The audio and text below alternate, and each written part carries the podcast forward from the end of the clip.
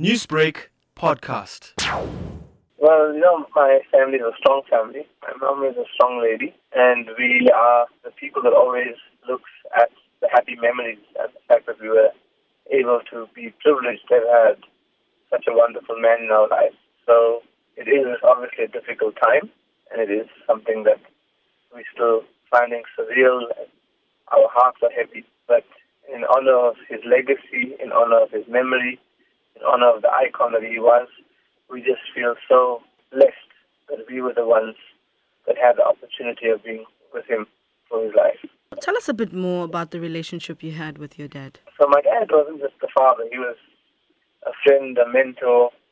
Uh, we were very close. We we went through regrowing the business together, many struggles together. And you know, in the bonds of developing things and working together against odds there, and you have that common desire to work together. It's just the bond and the connection and the feeling is just elevated at such a point that my father was a part of me, and so a part of me has died. How has the support been at this stage? Yeah, there's obviously been lots of family and friends. We've fulfilled my father's wishes in terms of how he wanted to be buried, and he was a very considerate man to the point of even wanting to ensure that funeral time would be at a time in the day when it was safe for people to go. And that was the kind of open, honest discussions he had with me and the family.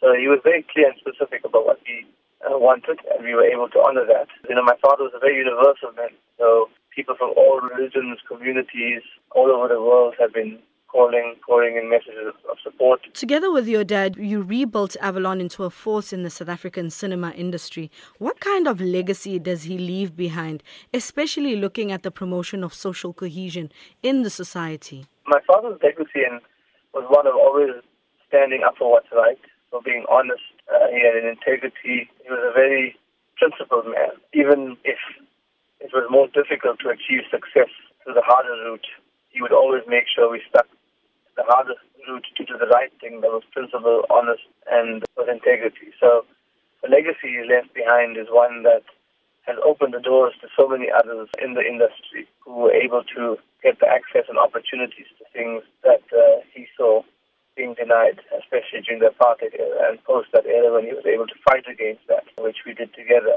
That legacy is one of the big legacies he's left behind. And I'd like to say thank you for all the messages uh, that have been pouring in the support, uh, kind messages from people spanning the length and breadth of our country and from messages around the world. We're very, very grateful for the messages and support and uh, delighted at the impact that my father had on so many lives.